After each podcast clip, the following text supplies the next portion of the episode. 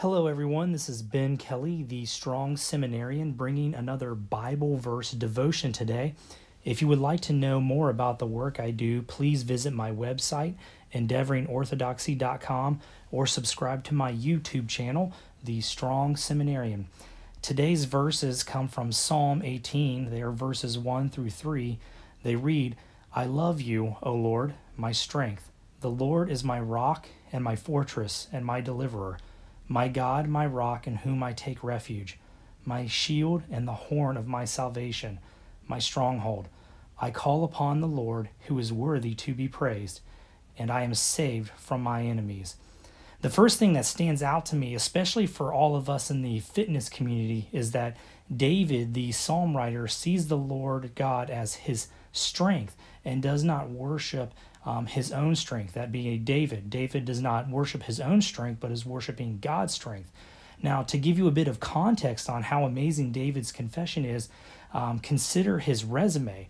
Uh, this is a man who, as a boy, defeated a warrior champion of an opposing Philistine army who was um, recorded to be nine feet tall.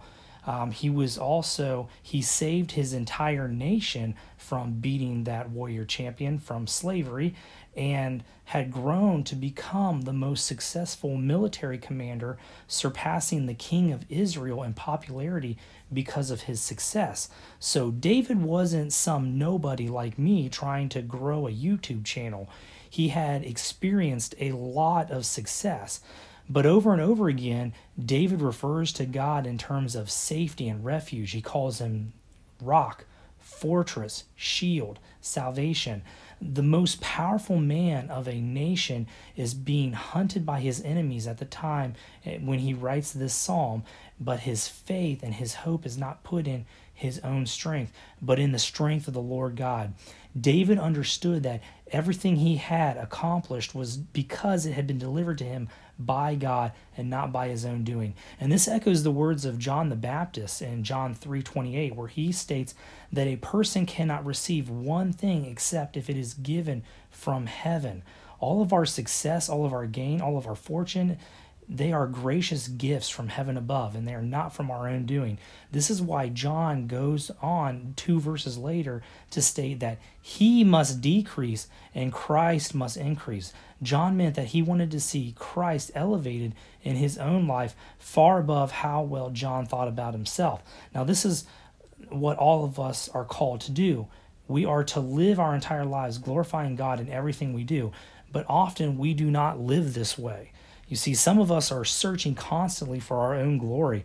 The social media age is evidence of this. Everyone wants constant attention drawn to their own image. Even I'm guilty of this at times. I'm supposed to be doing this devotion to reach those who don't know Christ, but sometimes I want to seek my own fame. Others of us, we act humble externally, but refuse to properly glorify God and are actually envious of others' success internally, envious of the gifts that God has given to people. We don't boast in Christ, we're, we're secretly jealous of others. But Jesus comes in and he demonstrates a life lived that always sought to glorify God the Father. In Jesus, we find a substitute who's able to accomplish what we cannot. We are miserable failures in trying to seek our own glory, never resting comfortably in the strong refuge of God. However, Jesus changes that for us. I hope you've enjoyed today's devotion. I hope you are hearing, if you're hearing the gospel message for the first time and have questions, you would feel free to reach out. Be encouraged by God's word today. Please consider subscribing for new content each day. I love you all. God bless you.